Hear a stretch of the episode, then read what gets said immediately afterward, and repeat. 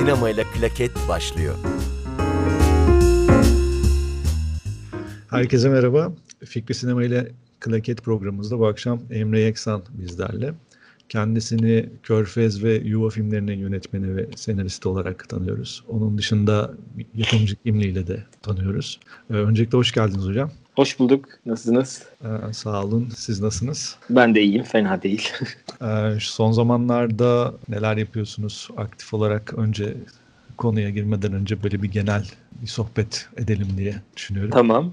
Ee, İzmir'deyim hala. evet. Bir sene e, oldu. Pandemi vesilesiyle kaldım. Sonra başka e, vesilelerde devam ettim kalışımı.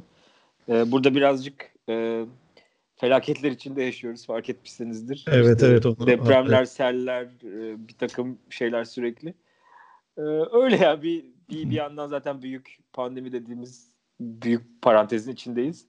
E, ama ona rağmen e, fena gitmiyor. Bir e, birkaç proje üzerinde çalışmıştım kağıt üzerinde yani e, yazma sürecinde.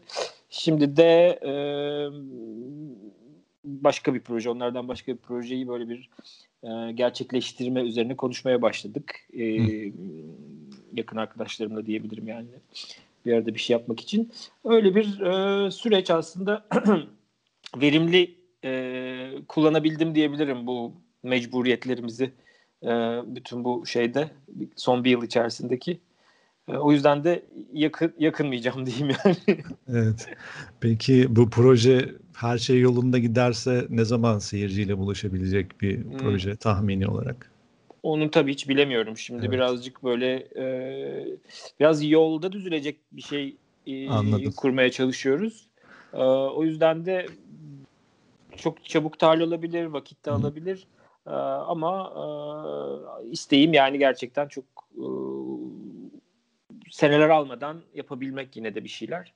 E, bir de e, ya uzunca bir süredir zaten bugün konuşacağız. Yani şey üzerine de hani sektör üzerine de sektör üzerine düşünmekten de çıkan e, bir hani alternatif yollar arayışıyla da ortaya çıkan bir şey oldu. Anladım. Bakalım. Bu akşamki aslında meselemiz yani konuşacağımız veya konu sizin blogunuzda yazdığınız vasatlaşmanın sistematiği adı altında bir yazı dizisi. Evet başladığım diyeyim bitiremedim. Evet, başladı. Devam da edecek galiba öyle söyleyeyim. Edecek ama bakalım. Ya bunu daha önce sizinle konuşmuştuk hani başka bir mecrada ama daha kamusal sayılabilecek bir mecrada yani podcast'te konuşmak, sohbet etmek daha verimli olur diye düşündüm. Öncelikle, Güzel. Öncelikle hatta bu programa girmeden önce de yine Twitter'da bir paylaşımınız vardı. Reha Erdem'in bir söylemi var. Aynılaşma sinema üzerinden gidiyor. Bir aynılaşmanın söz konusu olduğunu söylüyor ve bunun bundan dolayı bir şikayette bulunuyor sinemaya dair. Siz vasatlaşmayla bu aynılaşmayı aynı izlekte mi görüyorsunuz? Siz bunu nasıl değerlendiriyorsunuz? Hatta paylaşımınızda da bundan bahsetmişsiniz biraz. Evet yani e, Rehardim'in söylediği aslında belki benim vasatlaşma diye e, kavramsallaştırmaya çalıştığım şeyin bir veçesi bir kısmı e, daha kolay anlaşılır ve daha kolay tespit edilir de bir kısmı belki. E, çünkü aslında temel olarak belli bir takım sinemasal yaklaşımların, estetik yaklaşımların e, ana akımlaştığı ya da ilgi gördüğü ve e, üretimlerin e, bu e, ana akımlaşan estetik yaklaşımlar çevresinde oluştuğu söylemini aslında çok uzun yıllardır da e, sinema içinde de sinema çevresinde de yani işte eleştiri e, ya da sinema sever camiada da konuşulan bir şeyden bahsediyor. E, yine tabii Nuri Bilge Ceylan'ın adını anarak yapıyor bunu. Çünkü bu konuda e, en çok referans verilen isim o herhalde. Hani en çok taklit edilen ya da en çok e, öykünülen, en çok özenilen e, üslupsal anlamda insan olduğu için. Ben burada şey tehlikesine dikkat çekmek istedim. Yani aynılaşma, evet aynılaşma var ama bu bir semptom. Ve bu aynılaşma dediğimiz zaman özellikle mesela Reherdem'in tavrında e, neredeyse kendini sıyırır bir ton da var. Yani o aynılaşmanın dışında tutan da bir ton var. E, zaten herkes bunu yapıyor. Yani herkes bu eleştiriyi kendi dışındaki bir şeye kolaylıkla yapabiliyor. Ee, ve kendisini bunun dışında tuttuğunda da aslında o eleştiriyi teğet geçmiş oluyor. Belki geçersiz de kılmış oluyor. Ee, oradan hareketle de ben aslında aynılaşma değil hani vasatlaşma kavramının kullanmakta ısrar et diyeceğim e, üzerinden e, evet. bunun aslında e, sadece bir estetik iradeye indirgeme olduğunu yani aslında o aynılığın bir öykünme, bir e, bir taklit, bir e, ya da e, bir ilham alma e, çerçevesinde kaldığı ve bir estetik e, aslında sıkışmışlık, estetik tıkanıklıktan ve estetik iradeye bağlı. Yani dolayısıyla sanat üreticisinin e, ister yönetmen olsun ister bütün e, hani sinema üretenler olsun e, e, sanat üreticisinin e, e, iradesine yani e, yaratıcı iradesine bağlı kılan bir şey. Ben siz sorunun bunun çok daha ötesinde olduğunu düşünüyorum. Vasatlaşmadan kastım da aslında belki kelimenin ilk anda verdiği tepki yani ısrar etmeye devam edeceğim bu kavramı kullanmakta. Kelimenin ilk anda verdiği tepki belki aynılaşmadaki gibi bir estetik yargı içeriyor gibi görünebilir. Ama benim derdim estetik yargının ötesinde bir şeye bakmak. Belki vasatın daha köken anlamına gidip matematiksel e, yaklaşım içinde bakmak. Dolayısıyla aslında bir e, ortalama evet. e, anlamına yakın bir yerden bakmak. Aynılaşmak çünkü bir estetik olarak benzemekten bahsederken estetik olarak benzemeyenlerin de birbirine sonuç itibariyle yaklaştığı belli açılardan e, belli izlekleri takip ederek aynı olmayan iki şeyin de farklı farklı şeylerin aynısı olabileceği iddiası var biraz vasatlaşmanın içinde. Bunun da tamamen yapısal temelleri olduğunu, sinema üretim biçiminin, sinema e, film izleme e, pratiklerinin, o izleme pratiklerini sağlayan e, sinema mecralarının, dağıtım mecralarının e, yapısıyla e, alakalı bir yerden sonuçlandığını, evet. oradan bir yola çıkarak böyle bir yere vardığını düşünüyorum. O anlamda da hani bunun estetik bir şey değil, e, estetik sonuçları olan bir e, yapısal bir durum, ekonomik temelli yapısal bir durum olduğu fikrini ortaya atmaya çalışıyorum vasatlaşma kavramıyla diyebilirim. Evet zaten e, şimdi bu kavramı konuştukça da açacağız sohbetimizde. Şimdi vasatlaşma denince algısal olarak herhalde önceki toplantımızda da herhalde bir vasatlaşma deyince hani bir kötüye doğru iniş veya işte belli bir standardın altına inişten hı hı. algısal olarak öyle bir durum var. Ama aslında vasat kelime köken itibariyle ve anlam olarak orta demek hani. Hı hı.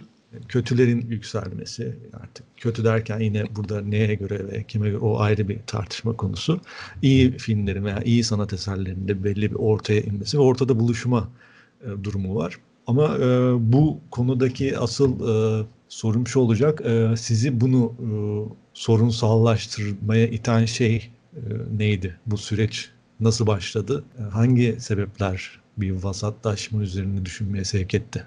Ee, aslında e, film yapma süreci bunun temel çıkış noktasıydı. Film üretme süreci ama bir yandan da gerçekten sadece benim değil e, genel olarak işte mesela e, sinema yazını ortamında ya da festivallerde karşılaştığımız bir genel yakınma haliydi. Yani iyi film yok ya da işte çok az.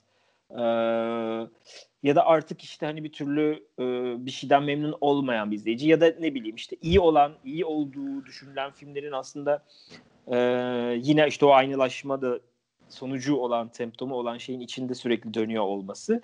Bunlar çok böyle e, kendi başına var olan e, söylemlerdi. Yani benim de belki bazılarına katıldığım, bazılarına katılmadığım, bazen hani estetik yargılar üzerinden katıldığım, bazen estetik yargılar üzerinden katılmasam da anladığım e, bir böyle bir söylem bulutu var yani. E, dolayısıyla burada hani bir sorunun olduğu ortada.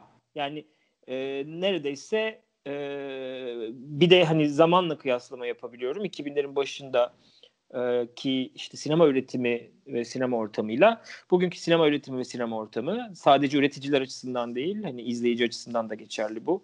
E, izleyici sayılarından tutun yani o başka bir fenomen tabii ki salonlarda ama hani izleyicinin genel memnuniyetinin hissedilebildiği bir ortamdayız. Genel memnuniyetsizliğinin diyeyim. E, şeyi doğurdu tabii ki. Yani böyle bir gidişat var. Bu gidişat nereye? Aşağı doğru mu bu gidişat sadece? Yoksa başka bir başka bir durum mu bu? Ee, ve bu biraz da benim tam film yapma süreçlerimle de kesişti ve ben orada şeyi fark etmeye başladım. Yani film yapma denen sürecin en baştan e, bizi içine soktuğu ekonomik ilişkilerin aslında belli standartları dayattığı, e, altta ve üstte dayattığı. Dolayısıyla e, belli standartları, belli dilleri, belli yaklaşımları, hatta belli temaları e, dayattığı ya da kolaylaştırdığı. Yani dayatmak belki sert bir kullanım gibi geliyorsa da e, kolaylaştırdığı, kolaylaştırdığı için de tercih edilir kıldığı e, bir e, hem ülke çapında Türkiye özelinde hem de yani Türkiye dışıyla birlikte gerçekten hani global anlamda bir küresel e, sinema endüstrisi ve pazarı diyebileceğim mekanizmanın daha fazla aslında e, daha fazla mekanizmaya daha fazla haşır neşir olmaya başladım. Öncesinde yapımcıydım. Hı hı.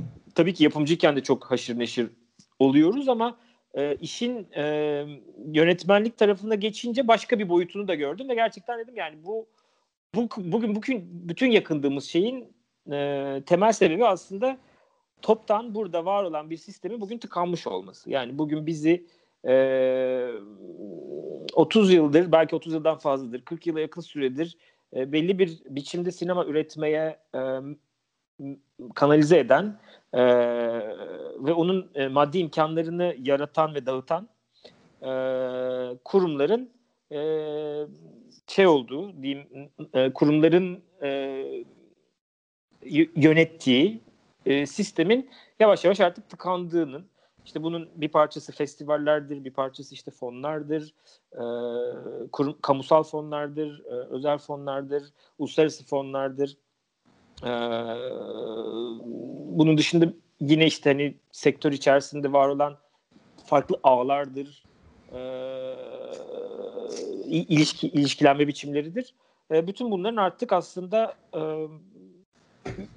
üretimde belli bir e, vasatlaşma dediğim o anlamda işte ortaya çeken e, e, biraz yontan aslında ama bunu e, aynılaşma gibi bir yerden e, tematik ya da üslupsal bir yerden söylemiyorum ama genel olarak e, aslında bir sistemin kendini sürekli tekrar etmesi ve devam etmesi üzerine kurulu bir e,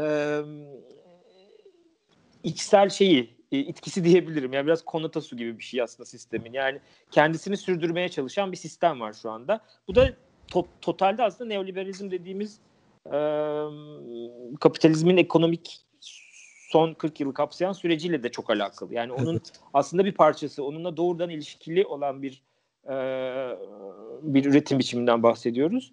E, dolayısıyla birazcık bunlar üzerine düşündükçe aslında kendimce bunun bir cevabı olduğunu hissetmeye başladım. Yani bu e, yargıların bu e, estetik üzerinden yaptığımız bütün e, tartışmaların, bütün e, ya da ortaya attığımız soruların geri planında e, maddi e, ilişkilerin olduğunu, o maddi ilişkilerin e, yapısının olduğunu, nasıl işlediğine dair olan e, oturmuş e, metotların olduğunu e, ve bunlar üzerine bir şey düşünmeden e, bundan kurtulamayacağımız yani dolayısıyla hani yine şeye gelirsek e, baştaki şeye yani vasatlaşma dediğim şey kaçılabilir. Ben bunun dışındayım. Siz vasatsınız gibi bir yerden değil vasatlaşma dediğimiz şey zaten film yapmaya başladığımız anda. Yani e, film yapma sürecine e, tetiklediğimiz ateşlediğimiz anda başlayan bir şey. Dolayısıyla biz o üretim biçiminin içine mecburen giriyoruz. Onun dışında kalmak, otonom bir yerden bir şey yapmak e, bana mümkün gelmiyor. Evet. Burada e, aslında e, belli kurumlar ve fonlardan bahsettik. Burada benim aklıma aslında ne geliyor bu? E, Foucault'un aslında ortaya attığı bu biyopolitika ile beraber işte özne dediğimiz şeyin aslında e, özellikle neoliberal politikalar dahilinde işte atölyeler, hastane, e, okullar gibi hı hı. E, merkezlerde iktidarın e, iktidarını bireyler üzerine, özneler üzerine e, bir şekilde tasarladığı e, hali. Hı hı. Aslında köken itibariyle belki buraya da yaslandırabiliriz. E, söylediklerinizden böyle bir çağrışım e, geldi şu anda. Bunda bir... Evet yani e, şey gibi bir şey değil tabii bu. Daha böyle merkezi ve yukarıdan aşağı doğru bir hareketten tabii. bahsetmiyoruz. Yani Foucault da zaten hani evet, evet. daha Öyle. aygıt ya da dispozitif diyerek e, iki yönlü ve karmaşık bir hareket olarak kodladığı için e, aslında onun dediğiyle de oturabilen bir şey. Yani e, öyle bir mekanizma ki yukarıdan kurulan bir şey değil. Kendini kurdukça kendini üst pozisyona da alan ama bir yandan da sürekli altta da geçen, e, geçişken, dolayısıyla hani kendini besleyen ve kendini yeniden üreten bir e, bir iktidar mekanizması tabii ki toplamda dönüp baktığımızda. Yani estetik üzerinde e, belli kararları e, geçerli kılan diyeyim. E, ve yani ana akım ve alternatif olan şeyleri de belirleyen bir e, bir dispozitif diyebiliriz bunun için. Yani bütün fonları, festivalleri, e, si, sinema emekçilerini, onların çalışma şartlarını, e, yapımcıları, yönetmenleri yani bütün e, bu en ufak parçasından en e, geniş, en işte uluslararası parçasına kadar sistemi e, işleyişini sağlayan bir dispozitif bu ve bu da yani çok net biçimde içinde yaşadığımız tarihsel dönemin e, genel üretim prensiplerine bağlanıyor. Evet, bu aslında tabii biz sinema üzerine konuşuyoruz ama bir sürü sanat alanını kapsayan da bir durum. Aynı şekilde Hı. edebiyat, görsel sanatlar, işte plastik sanatlar vesaire. Ee, bunun dışında aslında şey de çok e, tartışmalı. Üretim biçimleri veya sanatçı sanatın vasatlaşması ya da aynalaşmasının dışında tırnak içinde bunu tüketen ya da e, izleyicisi olan e, bir veya eleştiri eleştirmen kesiminde de bir problemden söz edebilir miyiz sizce? Tabii tabii ya bu hepsi birbirine bağlı. Yani e, tam da o anlamda belki hani e, Foucault oradan belki Deleuze daha rizomik evet. bağlantılara yani zaten hani ikisi birbirle konuşan e, bakış açıları diyebilirim önermeler.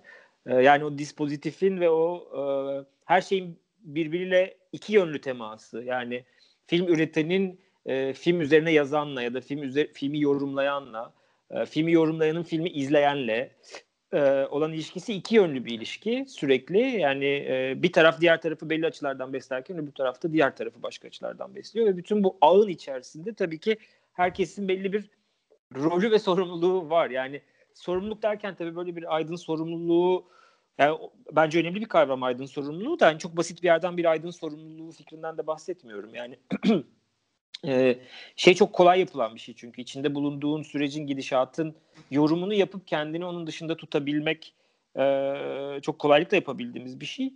E, en azından hani tespit ettiğimiz bir bir takım şeylerdeki e, kaçamadığımız ya da paydaşı olduğumuz noktaları da görmek gerek. E, bence aynı şekilde e, bir de tabii ki bütün bunların içerisinde yani işin üretim e, pratiklerini konuşuyoruz. Mesela yine yani eleştiriyle ilgili bir şeyden bahsedeceksek orada e, çok büyük dünyaca ünlü işte sinema dergileri en belki büyükleridir Screen ve Variety. Evet. Her festivalde, uluslararası festivalde büyük olanlarında e, sürekli yazı çıkarlar yarışma filmlerinde ve yarışma filminin gösteriminden 6 saat 7 saat sonra o yazının çıkması gerekir. Çünkü böyle bir e, yani artık o yazının basılması bir sonraki e, ayı beklemiyor. Eskiden belki 20 yıl önce internet ve hani sosyal medyanın bu kadar akışkan olmadığı bir ortamda her şeyin tabii ki belli bir hızı vardı. Şimdi bizi mesela ona mecbur bırakan bir şeyin içindeyiz ve 6 saat sonra bunu yazmak zorunda. Aynı şeyi mesela çok küçük dergilerde yapmak zorunda kalıyor. Çünkü büyük dergilerin bunu belki sağlayabilecek bir ekonomisi de var. Yani o insana belki bu kadar eziyetli bir yazma sürecini e, karşılayacak bir para da sunabiliyordur Screen ve Variety ama bilmiyorum belki onlar bile sunamıyordur çünkü biraz durum galiba öyle. E, ama e, onlar bunu yapabildiği için daha küçük dergilerde, daha küçük yayınlarda, web yayınlarında aynı şeyi yapmak zorundalar çünkü geç kalamazlar. Varlıklarını sürdürmek o yarışın parçası olmakla alakalı ve birçok insan hani e, telef olarak neredeyse yazı yazmaya çalışıyor.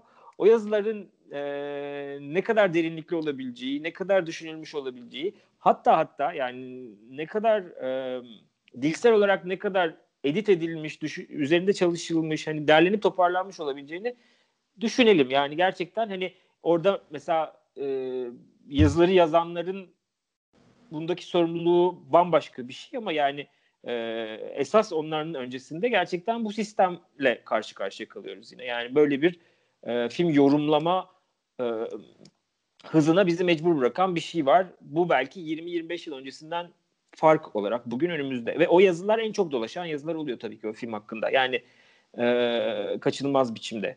En çabuk çıktığı için e, ve en hani büyük etkiyi onlar yaratabileceği için e, en çok dolaşan e, metinlerde onlar oluyor. Buna dair aslında gördüğüm bir şeyi de aktarabilirim. E, aklıma Tabii. geldi şu anda. Nuri Bilge Ceylan'ın Ağla Tacı filmi e, Kanda gösterildikten sonra bir internet sitesi Kanda muhtemelen yazarını gönderip e, orada bir eleştiri yazısı yazdırmıştı ve Aha. bu önemli değil ama şu kısım çok ilgimi çekmişti. Bu içerik Twitter'da ve Facebook'ta benim karşıma sponsorlu reklam olarak çıkmıştı. Oh. Yani eleştiri yazısının sponsorlu reklam olarak karşıma çıkması bende çok garip bir e, duygu vesile olmuştu gerçekten. Aklıma geldi şu anda paylaşmak isterim. Evet yani çünkü tamamen o yazının görünür olması meselesiyle ilgili ya sponsorlu reklam Tabii. demek aslında e, o siteyi takip etmeyen insanların da önüne düşmesi demek ya da o e, yayını e, abonesi olmayan ya da işte takipçisi olmayan insanların da önüne düşmesi demek e, kaçınılmaz bir şey. Çünkü yani eğer böyle bir iş yapıyorsanız görünür olmak zorundasınız. Görünür olmak için de şu an yapabileceğiniz şey işte Twitter, Facebook ya da diğer sosyal medya araçlarında reklam almak ve reklam alarak kendinizi var edebiliyorsunuz. Ama yani şey de değil bu tabii ki. Yani orada işin tuhafı belki hani e, bu bu örnek özelinde. Hani filmin reklamı olması başka bir şey çünkü gerçekten ne olursa olsun bir metadan bahsediyoruz. Meta metalaşmış bir işte sanat evet. eserinden bahsediyoruz, üretimden bahsediyoruz.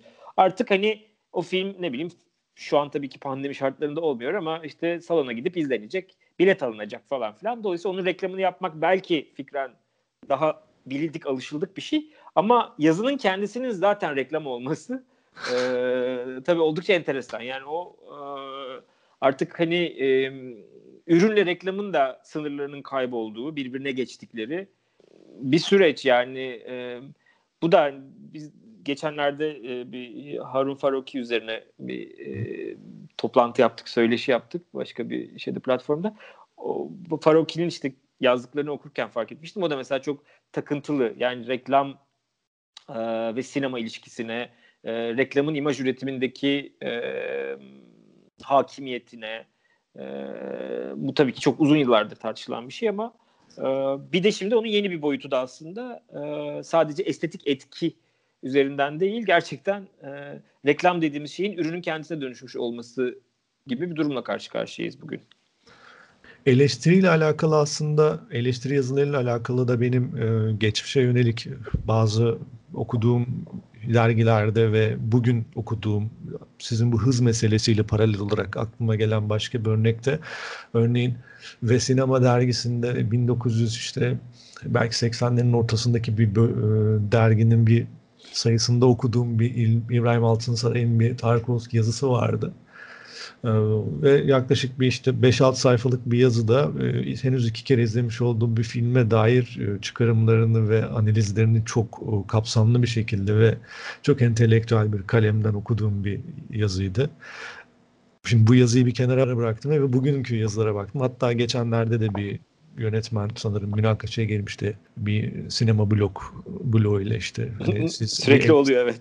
evet siz işte e, filmin eleştirisini yapmıyorsunuz işte senaryosunu yazıyorsunuz falan tarzında bir eleştiri getirmişti. Orada böyle bir e, insanlar birbirine girmişti Twitter'da falan. Şimdi ben aslında hani burada herhangi bir kesimi de suçlamıyorum. Hani sonuçta e, o filmde Sundance'te gösteriliyordu ve Sundance'den hemen sonra işte hızlı bir şekilde e, yazının çıkması gerekiyor gibi bir durum oluşuyor ve bundan dolayı da zaten işin kalitesi ister istemez düşecektir ama İbrahim Altınsaray'ın yazısında muhtemelen zaten e, iki veya üç sene sonra yazmış olduğu bir yazı muhtemelen. Hı.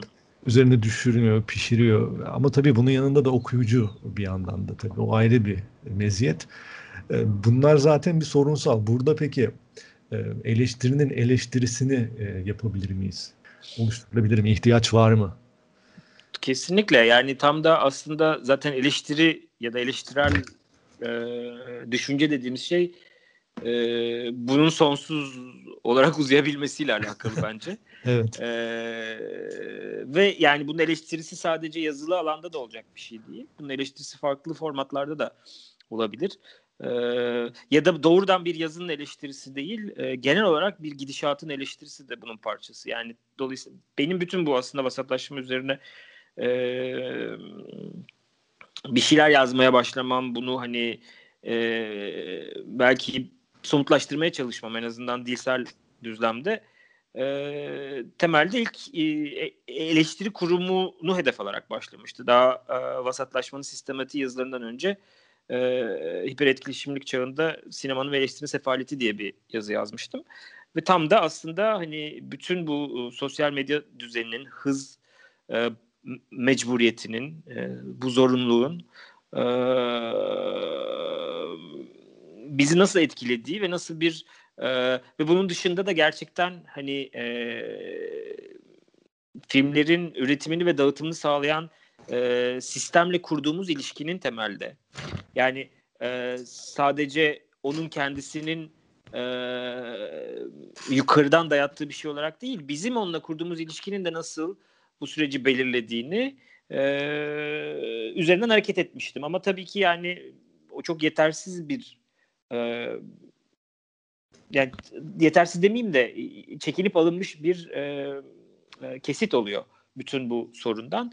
E, dolayısıyla sorun daha büyük ve onun içinde hani eleştiri olduğu kadar ya da eleş, eleştirel alan dediğim sadece e, resmi sinema yazını işte sinema yayınları diyebileceğimiz dergiler işte ya da gazetelerdeki sinema köşelerinin e, de yazan insanların da ötesinde e, sinema üzerine kanaat üreten genel bir e, toplamdan bahsediyoruz. Bunun içerisinde sinefiller, sosyal medyada paylaşım yapanlar ya da resmi olarak sinema yazarı olmayıp sinema üzerine bir şeyler yazanlar, blog yazanlar, herkesi kapsayan, dolayısıyla filmler üzerine kelam üreten diyeyim, e, herkesi kapsayan bir şey tanımlayarak eleştirel alan demiştim ona. Ee,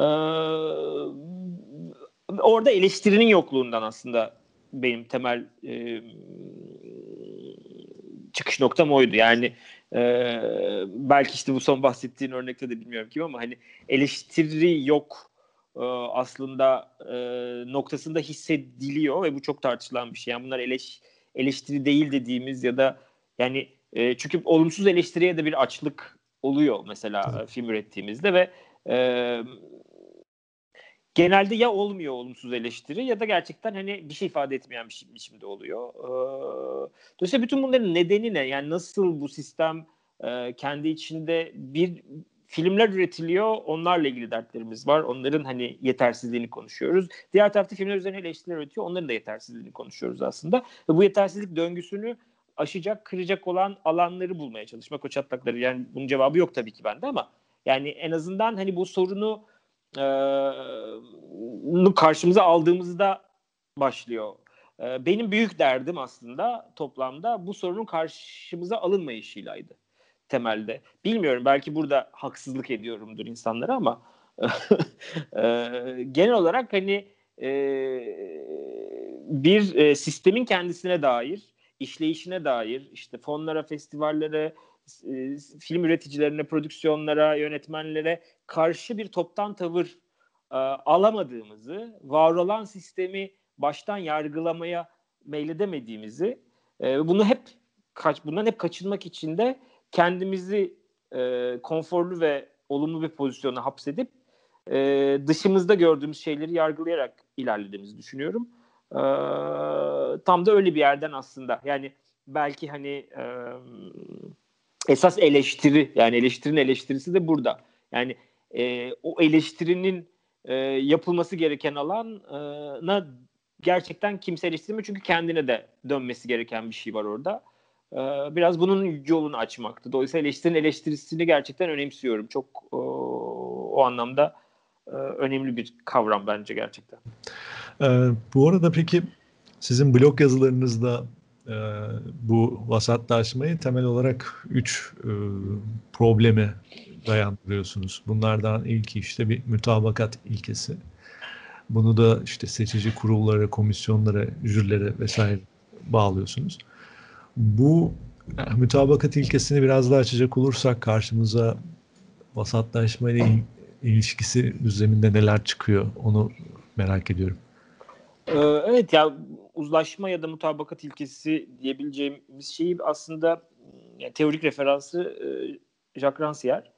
Ee, ve yani onun çok kısaca belki ifade ettiği şey e, geç kapitalizm ya da neoliberal döneme de denk gelen aslında Sovyetlerin dağılmasından sonra e, bir uzlaşı evreninin artık iyice yerleştiği, e, kapitalizmin zaten bir uzlaşı rejimi olduğu ama en azından reel sosyalizmin ne olup olmadığı tartışması bir yana e, dünyada bir iki kutupluluk varken o iki kutupluluk sayesinde üçüncü, dördüncü, beşinci kutupların da belirip kaybolabildiği işte 68 e, Pırağı'ndaki gibi e, ne batı ne doğu olan o dönemin şartlarında şeylerin ortaya çıkıp kaybolabildiği bir dönemden e, aslında uzlaşının temel olduğu bir döneme geçtiğimiz e, fikri e, var. Bunu da yani e, işte hani neoliberal ekonomik işleyişle de bağlayabiliyoruz zaten. E, ben bunun karşılığını sinema e, üretimi ve sinema e, sanatının genel işleyişi içerisinde e, tam da e, aslında üzerinde uzlaşılması gereken e, bir takım formların, bir takım modellerin e, sürekli önümüze çıkmasıyla bağlıyorum. Bu da işte e, fon dediğimiz şeylerin e, birbiriyle ilişkileri ve o birbiriyle ilişkileri içerisinde kendi mesela seçme süreçlerindeki e, e, jüri ya da oylama sistemleri, e, işte festivallerin içindeki jüri sistemleri, e, bütün bunların aslında sürekli bir uzlayış, uzlaşı arayışı. Dolayısıyla herkesin üstünde uzlaşabileceği e, şeyi aramanın e, tem, yani temel çıkış noktasını bu olduğunu düşünüyorum. Tabii ki bazen olmuyor. Hani olmadığı zaman güzel sürprizler olabiliyor bence hani negatif karşılansa da.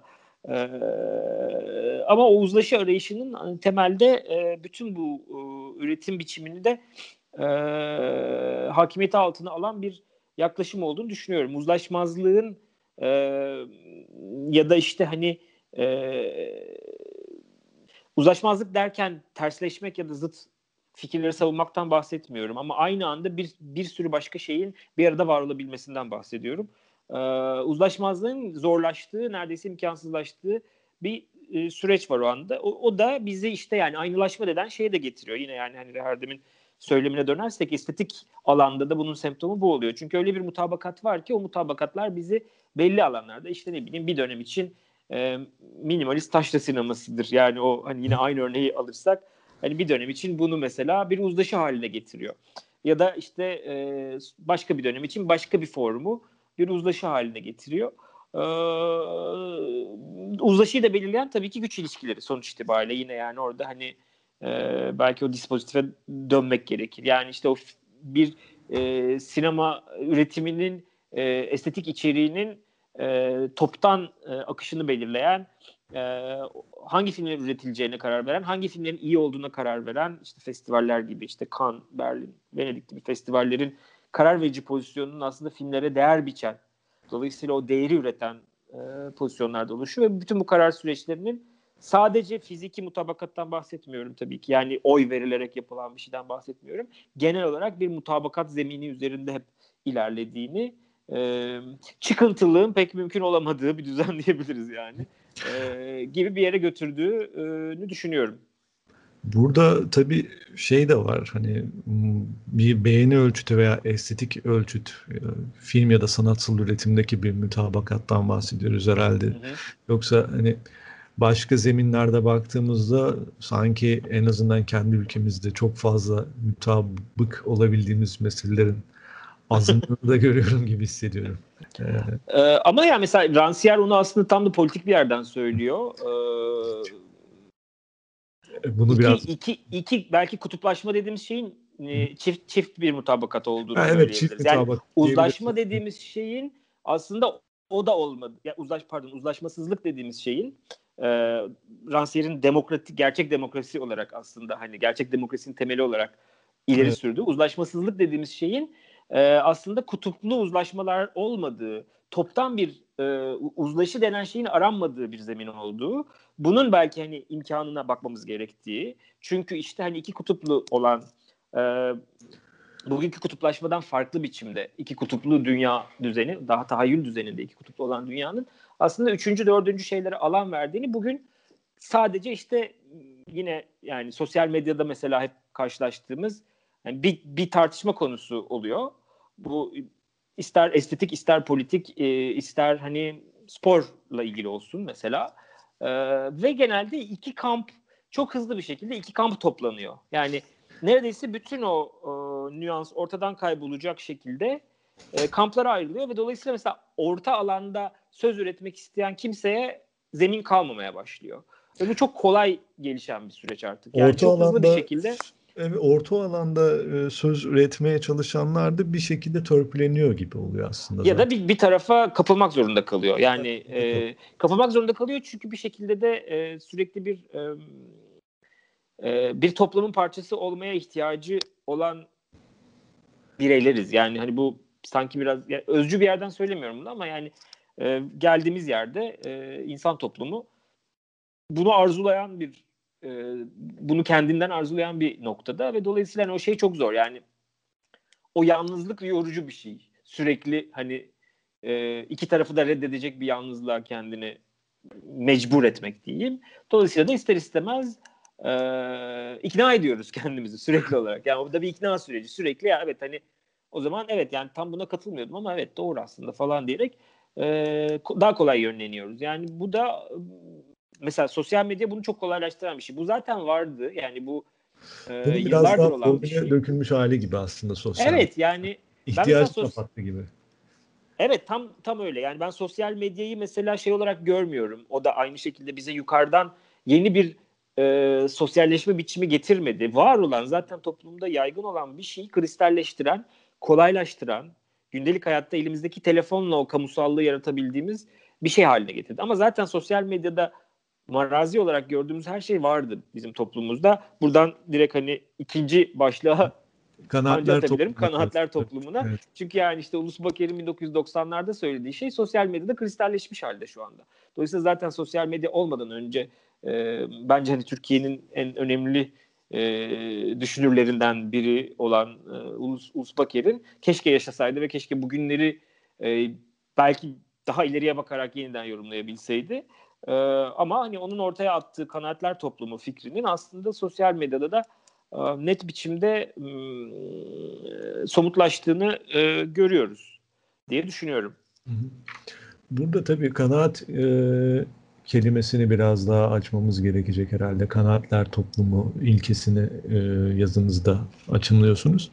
Oradaki e, önemli şey aslında bir konu hakkında bir görüş ortaya çıkarmak değil de e, hazırda bulunan e, belki paket halinde bulunan bir görüşü kanaat olarak öne sürmek gibi bir açıklama yapıyorsunuz. Tam evet. öyle değil aslında ama yani e, uzlaşılarla oluşturulan evet biraz daha zaman çok... içerisinde sabitlenen E, şeylerden bahsediyoruz. E, fikir aslında yani kanaat dediğimiz kelimenin zaten karşılığı o yani ama e, e, ucu açık olmayan bir düşünmeden bahsediyoruz. Dolayısıyla belli aşamada e, sabitlenen bir düşünme düşünme de değil aslında bir e, kanaat oluşumundan bahsediyoruz. Bunun temelinde de yine yani mutabakat toplumu.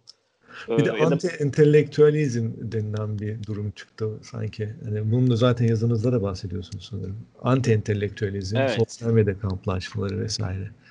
Anti-entelektüelizm tabii çok e, derin bir tartışma. Yani bunun Kesinlikle. çok parçası ve e, ciddi bir sorun. Yani sadece Türkiye ile hiç sınırlı değil.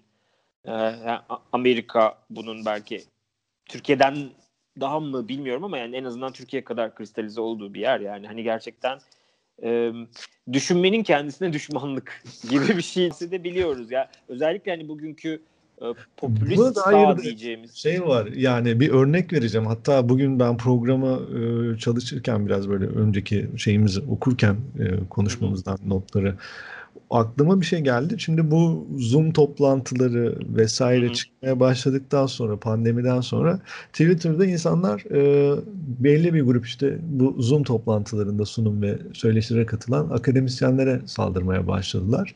E, sebepleri de işte odalarındaki kitaplarının önünde masalarının bulunması ve hani sanki poz kesiyormuş gibi bu kitap böyle bir eleştiri güruğü başladı işte siz e, pozcusunuz vesaire gibi böyle bir şey çıkmaya başladı ama hani e, bu da artık hani sanki bir mağdur dili e, geliştirildi ve buradan e, artık entelektüelizm dediğimiz şey bir saldırı başladı gibi hissetmeye başlamıştım ben. Bunları. Bunu peki eleştiri yapanlar ya da bu e, yargıları üretenler kim?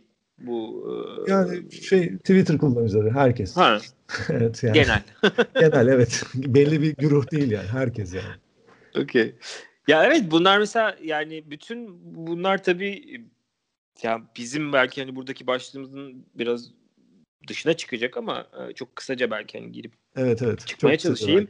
Ee, yani temelde e, dünyada tıkanan bir sistem durumuyla karşı karşıyayız bence. Yani bu bu, bu tespiti te ikna olmayan var tabii ki ama yani hani Amerika'ya baktığımızda Trump gibi birinin başkan olması sonra İTKK başkanlıktan düşürülmesi o başkanlıktan düşürüldüğü gün e, bir takım güruh diyebileceğimiz insanların hani Amerika gibi artık yani şu anda dünyanın emperyal gücü olan bir yerdeki e, yönetim binasını basması falan yani gerçekten hani bir krizin göstergesi ya bu e, şu andaki sistemin bir yere gelip tıkandığının bu tıkanmanın da artacağının yani tabii ki şu an keskin bir belki çatışma içerisinde değiliz ama bunun en azından önümüzdeki süreçte kolay kolay da öyle e, restore olmayacağının göstergesi bence.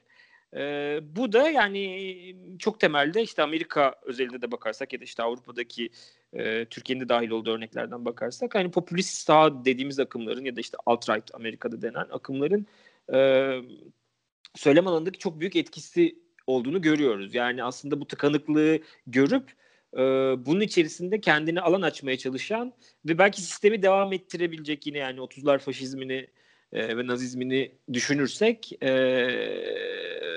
oralara doğru benzer yani belki aynı olmasa bile benzer biçimlere doğru yöneltebilecek bir e, popülist e, durumdan bahsedebiliyoruz dünyanın birçok yerinde. E, dolayısıyla bu da mesela tam da bu işte hani anti-entelektüelizm dediğimiz şeyin altını dolduran kanat oluyor bence. Yani en en en nihayetinde e, oraya gidiyor. Ama bunun felsefi kökenleri çok daha tartışmalı. Yani e, şu andaki popülist sağ akımların e, bunu gündeme getirmesi bir yana e, bunun e, ne bileyim yani işte bir ara benim de içinde bulduğum kendime bir tartışma vardı Twitter üzerinde. Ee, işte e, Kare filmi ile Recep İvedik kıyası mesela yapmıştım. E, yani Recep İvedik bunu gerçekten sağdan yapıyor zaten ve diyor ki işte hani e, entelektüel konuşmayın lan. Neyse yani hani onun şeyi. E, ve yani oraya hani tükürüyor. Yani tükürür böyle sanata gibi bir tavrı var. Ama mesela Kare bunu çok daha güya incelikli bir yerden yapıyor. Ama aslında dönüp dolaşıp tehlikeli bir suda yüzüyor. Yani o anlamda eee bir şeyin eleştirisini yapmakla, yapısal anlamda o eleştiriye girmekle, dolayısıyla neden e, sanat üretiminin bugün bu sorunlarla cebelleştiğini, neden tıkandığını, neden artık anlamsızlığa mahkum olduğunu e, bir toptan hani e, bakışla e, şey yapmaktansa kolaycı diyebileceğim e, popülist yine bir e, eleştiri üretiyor. E, bu da yani sadece aslında işin sağla bitmediğini, başlayıp bitmediğini, e, bu eğilimin çok kolay da yayılabildiğini düşündürüyor bana e, ve gerçekten tehlikeli buluyorum. Yani e, bu düşünmeye e, dolayısıyla bunu aşacak olan şey de gerçekten az önce konuştuğumuz eleştirinin eleştirisi noktası. Yani eleştiri derken sadece yazınsal bir eleştiriden de bahsetmiyoruz. Yani film üretmek de bir eleştiri e, biçimidir ya. Yani biz film yapıyorsak bir şeylere karşı da film yapıyoruz. Yani bir e, film yapma iddiasının altında e, ya da işte roman yazma, e, sanat eseri üretme iddiasının altında e, var olan hali hazırda süre giden bir şeylere cevap üretmek de var. Yani bu onları reddetmekle de olabilir, onlara karşı gelmekle de olabilir. e, cephe almakla da olabilir. Yani ya da yan yana durmakla da olabilir. Dolayısıyla e, birazcık aslında e, bu tehlikenin sadece işte sağ popülizmle de sınırlı kalmadığını hissettiriyor bana diyebilirim. Böyle bağlayayım. evet. Şimdi e, burada konuşmanın başından beri değindiğimiz bir durumu var. O da işte kapitalist gerçeklik ve aslında bu kapitalizmin veya neoliberal politikaların işte bu sanatsal üretimde rol aldığı bir durum var. Hatta e, belki bundan da bahsedersek güzel olur. Yani plastik sanatlarda da bu çok tartışılan. İşte buna dair de bir bilgi geçebilirim. E, işte 2009 yılında Türkiye'de işte Burhan Doğançay'ın aslında bir mavi senfoni tablosu. Hı hı. İlk işte 2 milyon 200 bin lira gibi bir rakama satılıyor. Ee, ve bu aslında bir spekülatif bir rakam hani o da şu Hı. şekilde bunu satın alan kişi Murat Ülker e, ve galerici ve bunu satan bir galerici var. E, onunla bir ilişki içerisinde geçmişten gelen ve hedeflenen şey aslında böyle bir spekülatif rakamla e, uluslararası galerilere e, bu Türkiye'deki Türk ressamlarının bir şekilde resimlerini e, o pazara sunabilmesi. Çünkü Zaten plastik sanatlarda da şöyle bir tartışma var. Artık hani bizi duygusal olarak neyin etkilediği veya neyden dolayı felsefi olarak da belki farklı terimlerle de yaklaşabiliriz. Yani sanatın o kısmıyla ilgilenmiyoruz. Daha çok e, fiyatlarıyla ilgileniyoruz. Yani zaten medyada da yer almasının en önemli, en başat faktörlerinden birisi bu resimlerin, plastik sanat unsurlarının işte rakamlarla gözümüze hı hı. şu tablo şu kadar rakama şey yapıldı vesaire gibi. Yani e, buradaki e, Türkiye'deki böyle bir e, vakada aslında uluslararası arenada da böyle bir şey gözükmek istenmesi vesaire kapitalizmin sanatın içerisinde ne kadar e, sızdığını çok iyi bir göstergesi bir yandan da. E, siz e, buna nasıl bir yaklaşım içerisindesiniz? Tabii ki yani hele ki güncel sanat dediğimiz ya da plastik sanatlar e, alanında e, piyasalaşma dediğimiz şeyin görünürlüğü belki sinemaya göre çok daha net ve evet. kendisi zaten piyasalaşma denen şeyin kendisi sürekli sanatın konusu olmaya devam ediyor. Sürekli... Buna dair çok güzel bir şey de söyleyeceğim size. Bu söylediğinize dair çok komik bir anım var. Bir gün e, Kadıköy'de bir ressamla, iki ressamla daha doğrusu isimlerini vermeyeceğim. Otururken tamam. şey demişlerdi bana. Şairleri, e, şairlerin kendi aralarındaki tartışmalarını eleştiriyorlardı. İşte bana şey demişti hani şairler neden birbirleriyle tartışırlar hiç anlamam. Hani ortada bir ürün yok hani böyle bir şey söylemişti bana. Ben de nasıl falan demiştim. Hani bir ressamız resim var satıyoruz falan. Bunlar neyi tartışıyoruz Soyut çünkü yani herhangi bir e, şey e, meta haline gelememiş. Evet yani meta değeri olmadığı için evet. e, tamamen soyut yani. E, resmin de bir hani e, tabii ki e, para karşılığı var ama hani kullanım değeri var mı? İşte sanat nedir, estetik nedir e, sorusu ve onun metalaşması sorusu zaten hani e, oldukça eski bir soru. E, evet, yani Frankfurt Okulu öncesinde de hani başlamış olan tartışmalara kadar gidiyor. E, ama evet yani tam da bu. Bir tarafıyla işte gerçekten hani ver, bu örnekteki gibi e, içselleştirilmiş bir e, şey, tarafı var. Yani işte resim dediğin satılır sonuçta para kazanırsın. Tabii ki yani hani e, kapitalizm içerisinde yaşıyoruz ve e, hayatta kalmak için e, emeğimizle ürettiğimiz şeylerin bir şekilde karşılığının olması gerekiyor. E, çok hani doğrudan yargılanabilecek bir şey değil. Sanat satılmaz gibi bir yerden e, karşı durulabilecek bir şey, şey değil. Evet. evet yani öyle bir ama yani bütün bunun bir de şöyle bir şey var yani resim özellikle ve e, resimle bağlantılı diyebileceğim plastik sanatlar e, dolayısıyla güncel imaj üretimleri e, bizzat zaten hani kendisinin satılabilir oluşunu e, içine ürün içine koyan onu içeriği zaten bu olan ve e, neredeyse meta düzlemde sürekli e, kendi tekrardan bir şeyi işte hani e, yine benzer örnek yakın zamanlarda e, Mauricio Cattelan'ın komedyen diye evet, evet. işi vardı Basel e, şeyde e, Bienalinde. Yani duvara yapıştırılmış bir muz. Ee, bu iş ne demek? Yani duvara yapıştırılmış muz nasıl bir sanat eseri oluyor? O tamamen evet ben bunu yaptım sanat eseriyim ve kendime bu kadar değer biçtim. Bununla satılacak. Dolayısıyla hani aslında sanat denen şeyi ifşa eden e, bunun e, e, piyasa dolayımını ifşa eden e, bir iş.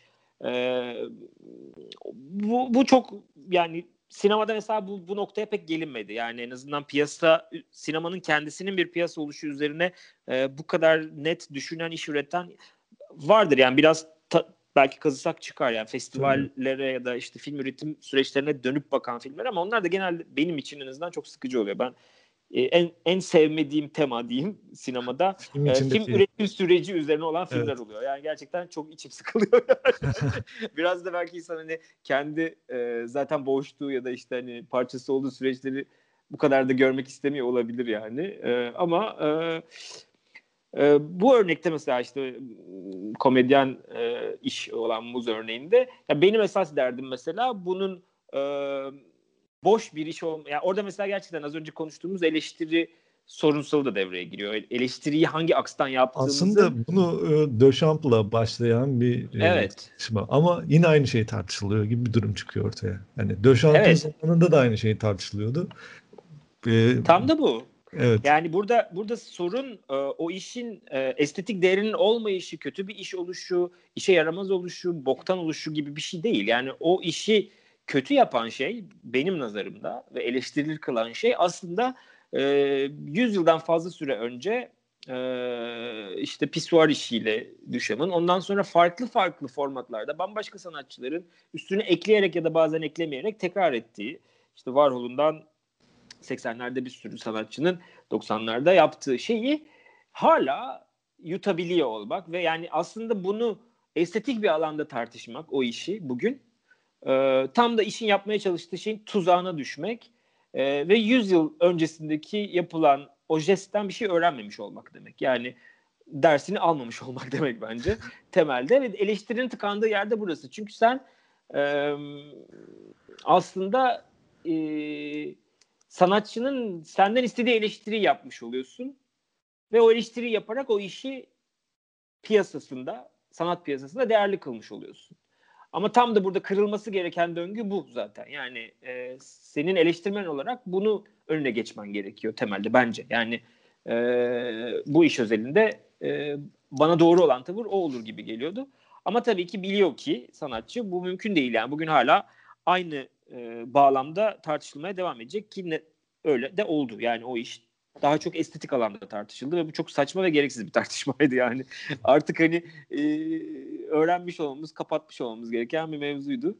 E, dolayısıyla evet ya o piyasalaşmanın tabii ki sinema karşılığı da var ve e, bunun belki işte yani bienallerse ve galerilerse şeyi e, plastik sanatlardaki şeyi sinemada da festivaller ve e, film dağıtım Fe, ağları. Festivallerle alakalı da aslında sizin bir şeyiniz vardı. Çalışmanız e, bu festival tarihçesi üzerine de biraz konuşabiliriz aslında. Evet yani bu festival neoliberal... tarihçesi karanlık biraz hani. Tabii yani e, şeyden başlayalım, bugünden başlayalım. Yani hani tarihine doğru giderken yani özellikle festival dediğimiz şeyin bugünkü sinema üretimindeki etkisini biliyoruz. Yani e, tabii ki bir ana akım ve art house diye ayırıyoruz işte hani sanat sineması ya da festival sineması. Biraz neredeyse pejoratif bir e, ifadeyle e, festival sineması denen bir sinema var sinemanın olduğunu ve bu filmlerin gösterim alanının festival olduğunu e, ön kabullüyle hareket ederek e, bir festival sinemasından bahsediyoruz. Bunun da aslında tarih çok yakın. Yani şu anda dünyada aktif olarak hayata geçmiş geçmemiş kaybol pardon geçip ka- kapanmış ya da hala aktif olan festivallerin toplamının %95'i 1990'dan sonra kurulmuş. Dolayısıyla yani bizim festival ağı dediğimiz, film festivalleri dediğimiz e, piyasanın kendisi e, çok yakın bir zamanda ortaya çıkmış. Galericilikten daha yeni yani o anlamda ya da işte bienal kültüründen daha yeni. Ee, ama tabii ki bu bir taraftan da festival denen şeyin tarihine de bakmak gerekiyor. Yani bir, bir tarafıyla bugün festivallerin bu kadar etkin oluşunu e, tarihselleştirmiyoruz. ona sanki e, her zaman böyleymiş gibi bir yaklaşımla yaklaşıyoruz. E, dolayısıyla filmler için hani festival gezmek, ödül almak, bir şey falan filan değer üreten, e, estetik anlamında da filmi değerli kılan şeylere dönüşüyor. E, ama aslında bunun 30 senelik bir tarihi olduğu, bu bu yoğunluğuyla baktığımızda 30 senelik bir tarihi olduğu e, ve bu tarihinde e, sıkı sıkıya aslında 30 senenin kendi içindeki neoliberal sürecin işte finansallaşmanın, piyasalaşmanın da içinde olduğu, bunun e, bununla sıkı sıkıya bağlı bir süreç olduğunu da gözden çıkarıyoruz çok kolay bir şekilde. Onun da ötesinde ikinci aşamada hani bahsettiğiniz şey üzerinden bakarsak hani festival dediğimiz şeyin de tarihi aslında faşizme gidiyor. Zaten hani dünyanın en eski film festivali Venedik Film Festivali Mussolini tarafından kuruluyor 1930'lu yıllarda. E, temelde aslında e, Almanya-İtalya ekseninin e, kendi propagandasını yapmak için üretilmiş bir e, vitrin olarak tasarlanıyor. Yarışacaklar ve kazanacaklar. E, Batı ya da işte e, Nazi ya da faşi, faşist ya da Nazi olmayan e, ülkelerin üretimlerine karşı. E, sonra kan kurulmaya çalışılıyor Amerika ve Fransa etkinliğinde buna karşı bir e, aksi olarak ama savaş başlıyor ve kan açılamıyor. E, savaştan sonrasında kalıyor. Sonra da Berlin'de aynı şekilde e, savaş sonrası Almanya'da e, Amerika'nın girişimiyle Berlin Film Festivali e, Batı Berlin'de Doğu Berlin'in ortasında dolayısıyla iki bloklu soğuk savaşın bir şey olarak kuruluyor. E, yine bir e, doğuya kendini göstereceği bir vitrini olarak kuruluyor. E, dolayısıyla sinema en başından itibaren siyasi savaşların da e,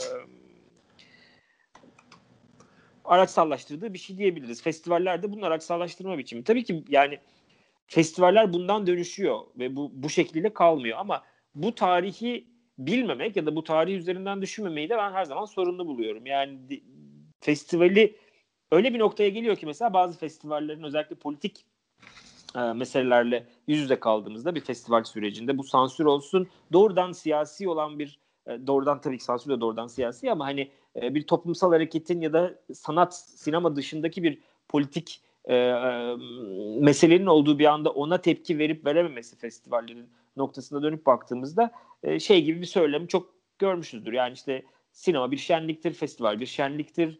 E, hani politika ile ilişkileri sınırlıdır falan filan. Tam tersine yani işin tarihselleşmesine dönüp baktığımızda festivalin zaten çıkışı politiktir. Festival zaten politik bir araç olarak üretilmiştir. E, bunu reddetmeye çalışmakta e, tamamen görünmezleştirici bir süreçtir. Yani bu, bu asla e, bir dönüşümü kucaklamak değil, e, o tarihselliğin reddi üzerine e, gerçekten festival dediğim şeyin politik olduğunu e, şuurlu bir yerden demiyorum ama saklamanın aracıdır e, diye düşünüyorum. Yani e, bunun dışında tabii ki yani bu, bu başka bir mesele ama festivallerin son 30 yıllık seyrinin de e, işin politik kısmı kadar ekonomik işte işleyişin de e, bir sonucu olduğu. Bir şey e, ve bunun da sonuna geldiğimizi düşünüyorum. Yani son yıllarda benim takip ettiğim bir site yapıyordu bu festival e, şeylerini, e, istatistiklerini. Hani kaç festival ayakta, kaçı duruyor. Son yıllarda festival sayısı düşmeye başladı. Festivaller kapanmaya ve ortadan çekilmeye başladı. Pandemi muhtemelen bunu çok arttırmıştır.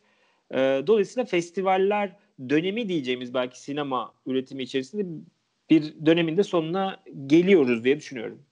Burada e, sansür politik olduğu kadar biraz da ekonomik e, de olabiliyor gibi bir durum var. Hatta Kişrovski'nin buna dair bir sözü vardı. Hani ekonomik sansür denilen bir şey var ve bunun e, ne kadar dışına çıkabiliyorum acaba diye kendisine soruyor. Hani bundan tamamen azade bir şekilde film üretebiliyor muyuz? Kendi kendine sorduğu bir soru bu buradaki ekonomik sansürden kastı da işte bir filmin dolaşıma çıkarken daha fazla bir kitleye ulaşabilmesi adına e, o feragatlarından bahsediyor. Bu bireysel olarak ne kadar dışında kalabileceğimiz bir durum. O da bu kapitalist gerçekliğin belki içerisinde değerlendirebileceğimiz bir durum.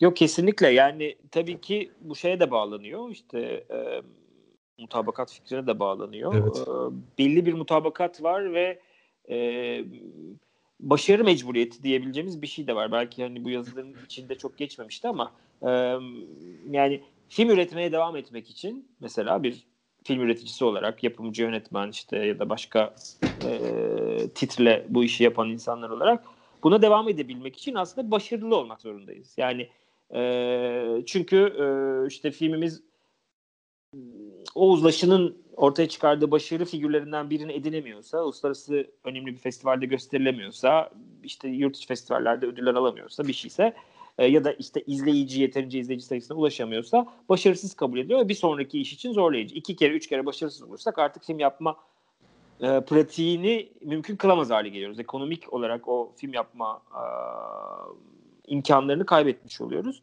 E, bu da tamamen bizi şeye sürüklüyor tabii ki. Yani ister istemez e, o mutabakatın içinde düşünmeye. Yani filmi yapabilmek bile en başta e, bununla yüz yüze kalmak demek. Yani dolayısıyla biz bir film yaparken o filmin festivalde olmasından, izleyici tarafından beğenilmesinden, eleştirmenler tarafından olumlu karşılanmasını e, arzu ederek başlıyoruz en azından. Yani bunu buna tabii ki ne kadar hani e, gidiyoruz, ne kadar gitmiyoruz, kim ne kadar gidiyor gitmiyor bunlar çok içsel süreçler ve bazen farkında olmadan yapıyoruz. Bazen yaparken kendimizi engelliyoruz. Ama bu bence hani o ekonomik sansür değil, denebilecek olan şey ama temelde gerçekten hani üretim biçiminin e, işleyişine içkin olan e, bu mekanizma e, benim açımdan en azından yani kendi şahsi deneyimimde e, sürekli bir git gel mekanizması. Sürekli bir boğuşmanın şeyi. Yani e, film üretirken boğuştuğum bir şey. Yani bir tarafıyla mecbur hissedip bir tarafıyla bu, bunu düşünmeyeceğim deyip işte yani izleyiciyi mesela yani izleyici sorusu çok önemli bir soru. Kime yapıyoruz bu filmi? İzleyiciyi düşüneyim, düşünmeyeyim, ne kadar düşüneyim, anladı, anlamadı bir şey falan. Bütün bu sorular bizi ister istemez bu meseleyle yüzleştiriyor. Tabii ki bu yani e, bugünün sistemiyle sınırlı bir şey değil. İşte Kişlovski'nin zamanında da olan bir şey ama e, en azından bunun hani farklı çatlaklar üzerinden bunun alanı genişletilebilir mi diye de düşünüyorum. Şey de hani oradan bağlarsak kapitalist gerçekçiliğe de buradan bağlarsak ya ben en azından e, şunu düşünüyorum. Buna teslim olmamak gerek. Yani bunu aşmanın çok zor olduğu ya da bunu en azından otonom fikirlerle aşmanın pek mümkün olmadığı yani işte e, biz sistem dışı bir sinema üretimi yaratamayacağız zaten. Yani e, bir grup bir araya geldik işte e, kendi kendimize bir şey çekiyoruz dediğimizde ne olursa olsun filmi gösterme noktasında ya da başka herhangi bir aşamasında o sistemle bir uzlaşı zeminine gitmek zorunda kalacağız.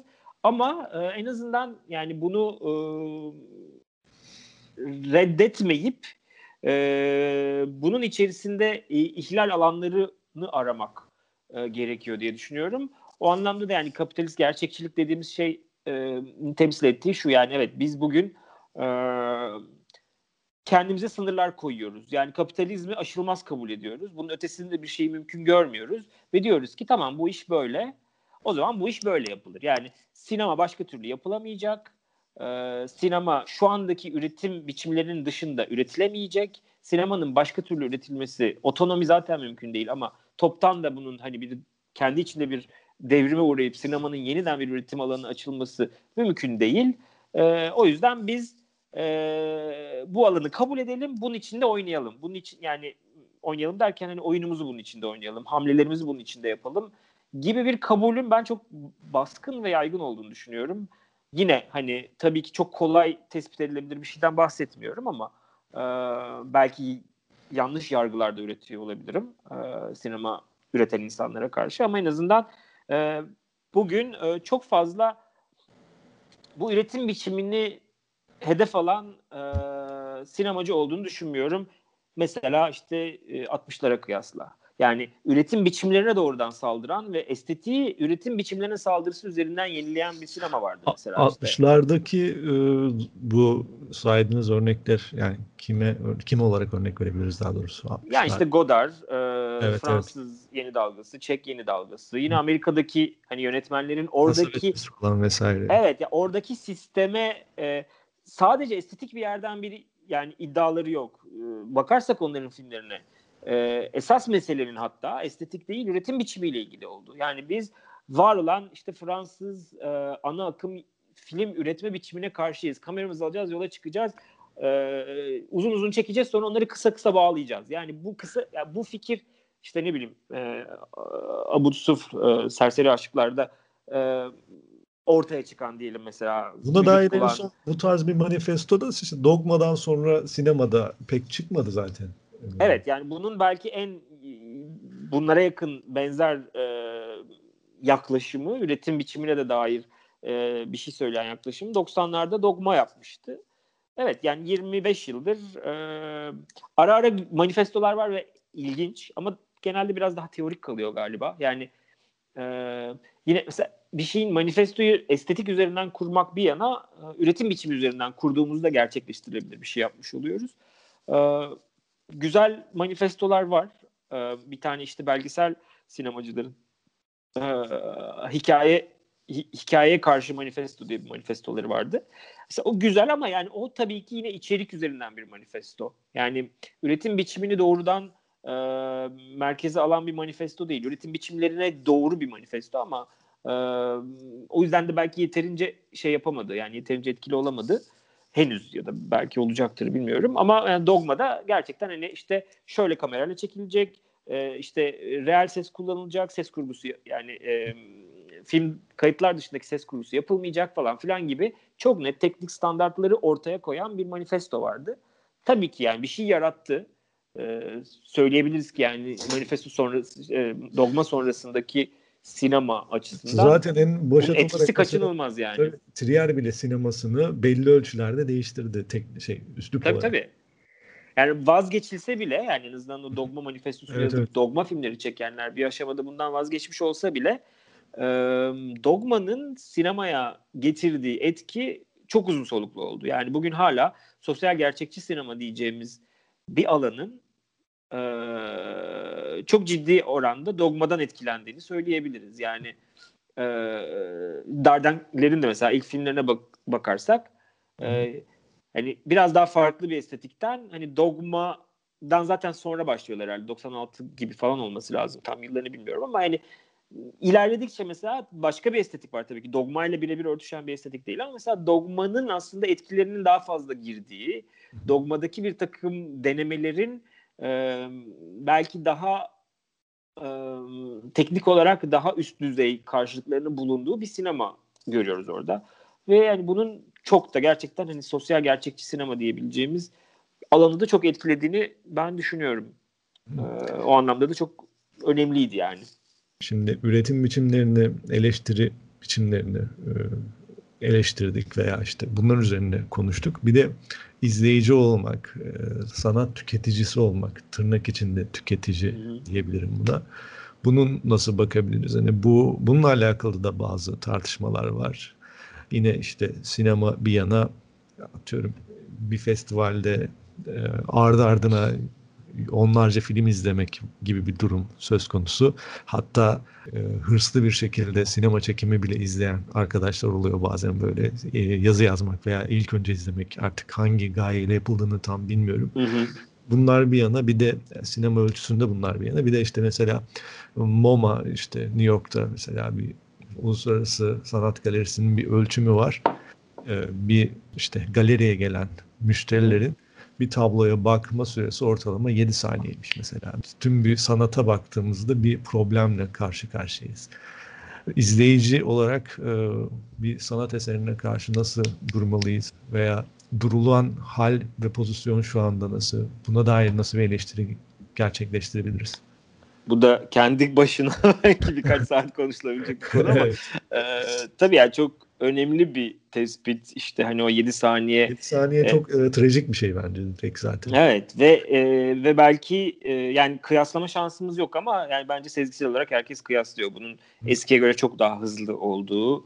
E, tabii ki yani imaj okuma hızımız da artmıştır ama e, bu şey gibi yani okuma hızımız ne kadar artmış olabilir ki yani 1700'lü 1600'lü yıllardan ya da işte ne bileyim daha da öncesine gidersek e, insan, okuma insanların... kursları falan da var mesela. Evet ama hızlı okuma şey. dediğimiz şey aslında atlayarak okumadır ya sonuç itibariyle. Evet. Yani öyle, hızlı öyle. imaj okumak da atlayarak imaj okumak. Tabii ki genel bir fikre sahip olmaya. Dolayısıyla kanaat dediğimiz yine hani dönersek şeye daha kolay sahip olmaya ama e, metnin ya da imajın derinliğinde bir şey düşünmenin de önünde bir engel olarak var. Ve e, yani tabii ki şu an böyle bir e, sonsuz aşağı kaydırma şeyi yaşıyoruz ya elimizde telefon e, bitmeyen bir timeline var karşımızda bu Instagram olsun işte Twitter olsun e, açtığımızda son, sonsuz derecede aşağı gidebiliyoruz mesela e, ve bu hani inanılmaz bir bize e, imajlarla kurduğumuz ilişkiyi değiştiriyor bugün yani bir şeye bakma süremizi o bakmanın e, motivasyonlarını, o bakmanın alışkanlıklarını değiştiriyor. Belki belli açılardan hızlanıyoruz. Belki iyi bir okumayı daha hızlı yapabilir hale geliyoruz ama bir taraftan da hıza o kadar mecbur halde kalıyoruz ki iyi okumadan vazgeçmek zorunda kalıyoruz. Gerçekten hani taramaya dönüyor artık gözümüz. E, ben bunun aynısının mesela benzer karşılığının e, iki çarpı hızda film izlemek olduğunu düşünüyorum. Evet, film sitelerinin böyle bir seçeneği de oluşmaya başladı. Evet yani bu YouTube'da yoktu bir, bir, bir süredir var birkaç sene ya bir seneden belki fazladır var. Ee, hadi YouTube videoları için diyelim ki bu mümkün çünkü orada her şey e, baştan sona bütünlükle izlemek değil de ne bileyim mesela bir şeye bakıyoruz içinde bir parçayı arıyoruz. O zaman hani çarpı iki yapıp bulabiliriz ama birçok insanın bunu izleme formu olarak kullandığını biliyorum. Yani bir şeyi iki hızda izlemek alışkanlığının yerleştiği e, gibi bir e, söylem var, bir düşünce var bugün. E, aynısının çok yakın zamanda hatta birkaç ay önce galiba e, Netflix'te de olmuş oldu. Netflix'te yoktu mesela. Birçok insan biliyorum tanıdığım insanlar e, yakınıyordu bundan. Netflix'te çarpı iki izlenmiyor diye. E, çünkü e, iki, iki hızda yani normalin iki katı hızda izleyemiyor olmak e, bir takım şeyleri izlemesini engelliyor. Çünkü sıkılıyor yani. Çünkü o şekilde izlemek istiyor yani hızlı izlemek istiyor. Ya bu, zaten bu çok örneğin bir dizi de yani. yükleniyor ve bir günde bitiriliyor falan gibi bir şey oluyor. Evet yani, yani muhtemelen ilginç. evet ya 10 bölümlük diziyi 10 saatte izleyebilen insanın bir ciddi bir kısmını en azından hani çarpı iki hızda izlediğini tahmin edebiliriz. Ya bunlar tabii ki kendi içinde bu içinde olduğumuz döneme ait e, sıkıntılar. Bu arada bu çarpı iki meselesini e, daha yaygın biçimde hani izleyici, genel izleyici e, açısından duymadan önce ilk duyduğum yerde benim e, festival izle, festival izleme komiteleriydi. Yani bundan 15 yıl öncesinden itibaren festival izle, izleme komitelerinin onlara gönderilen DVD'leri, Blu-ray'leri çarpı iki hızda izlediği, en azından ciddi bir kısmını çarpı iki hızda izlediği söylenirdi.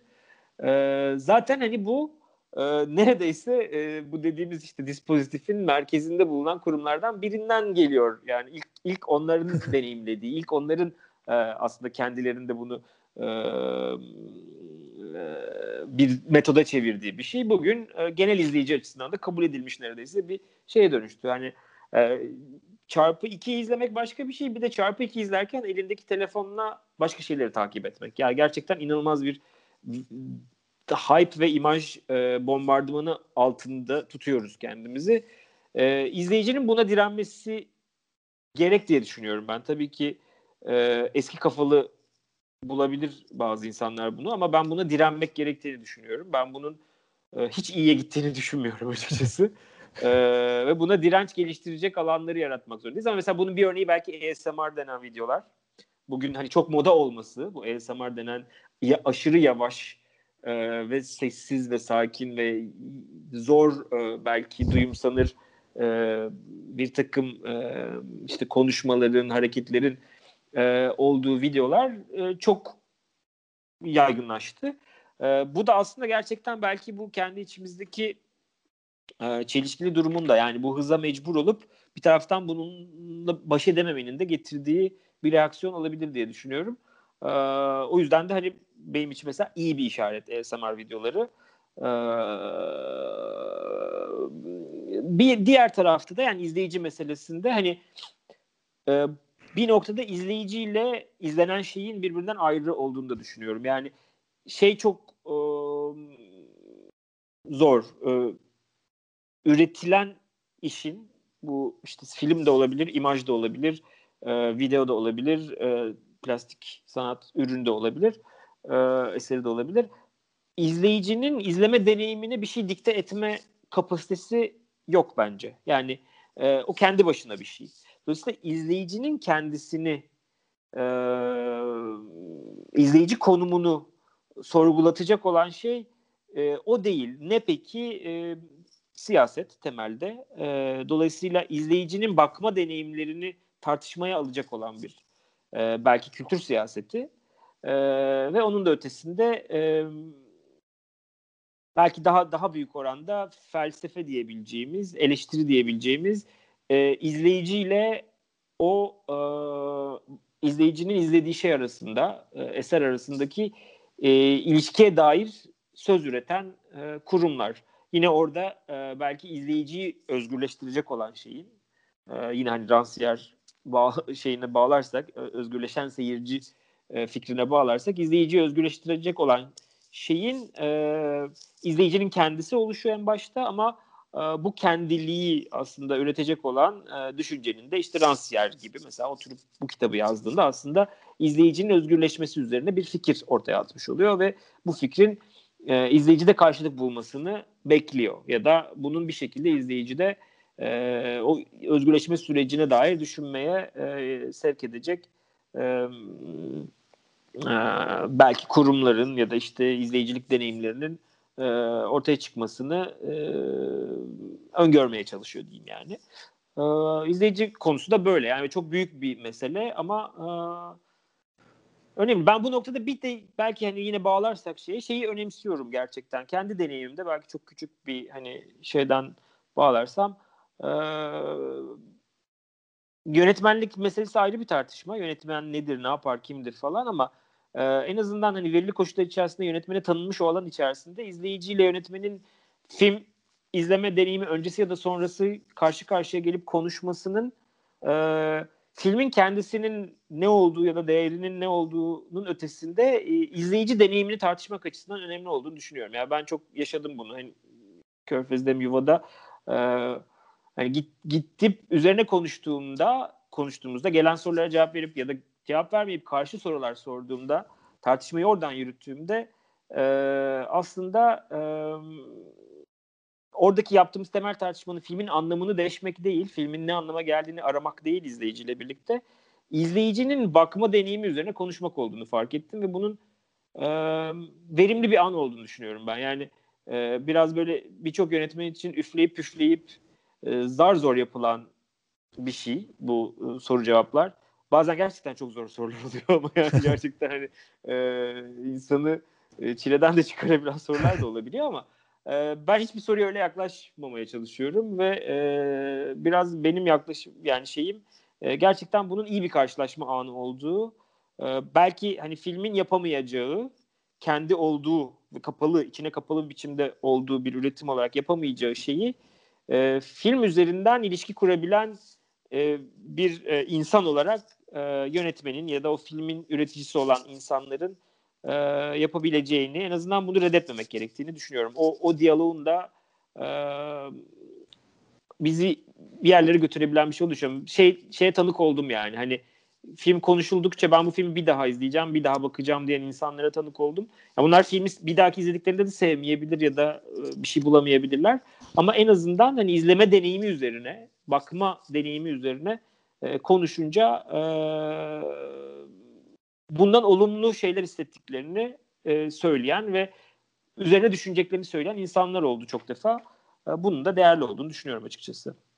O zaman bugünlük e, burada tamam. yapabiliriz sohbeti çünkü e, epey de uzun bir sohbet oldu.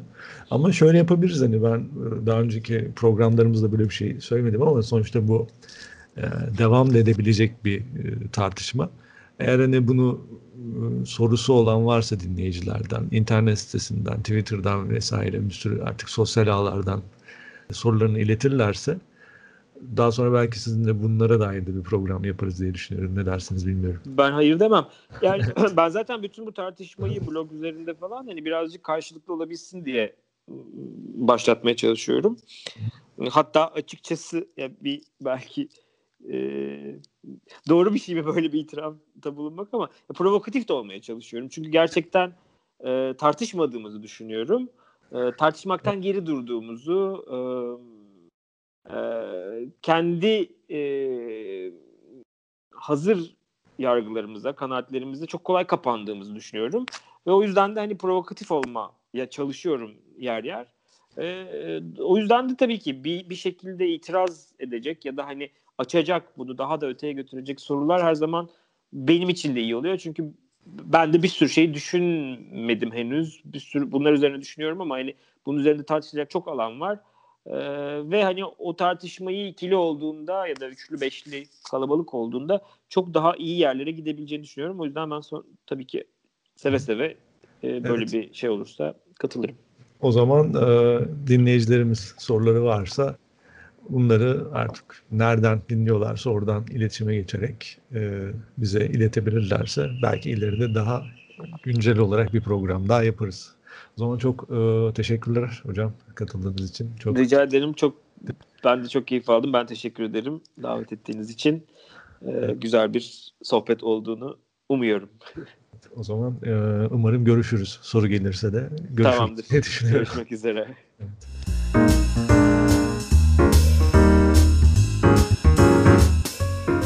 Sinema ile Klaket sona erdi.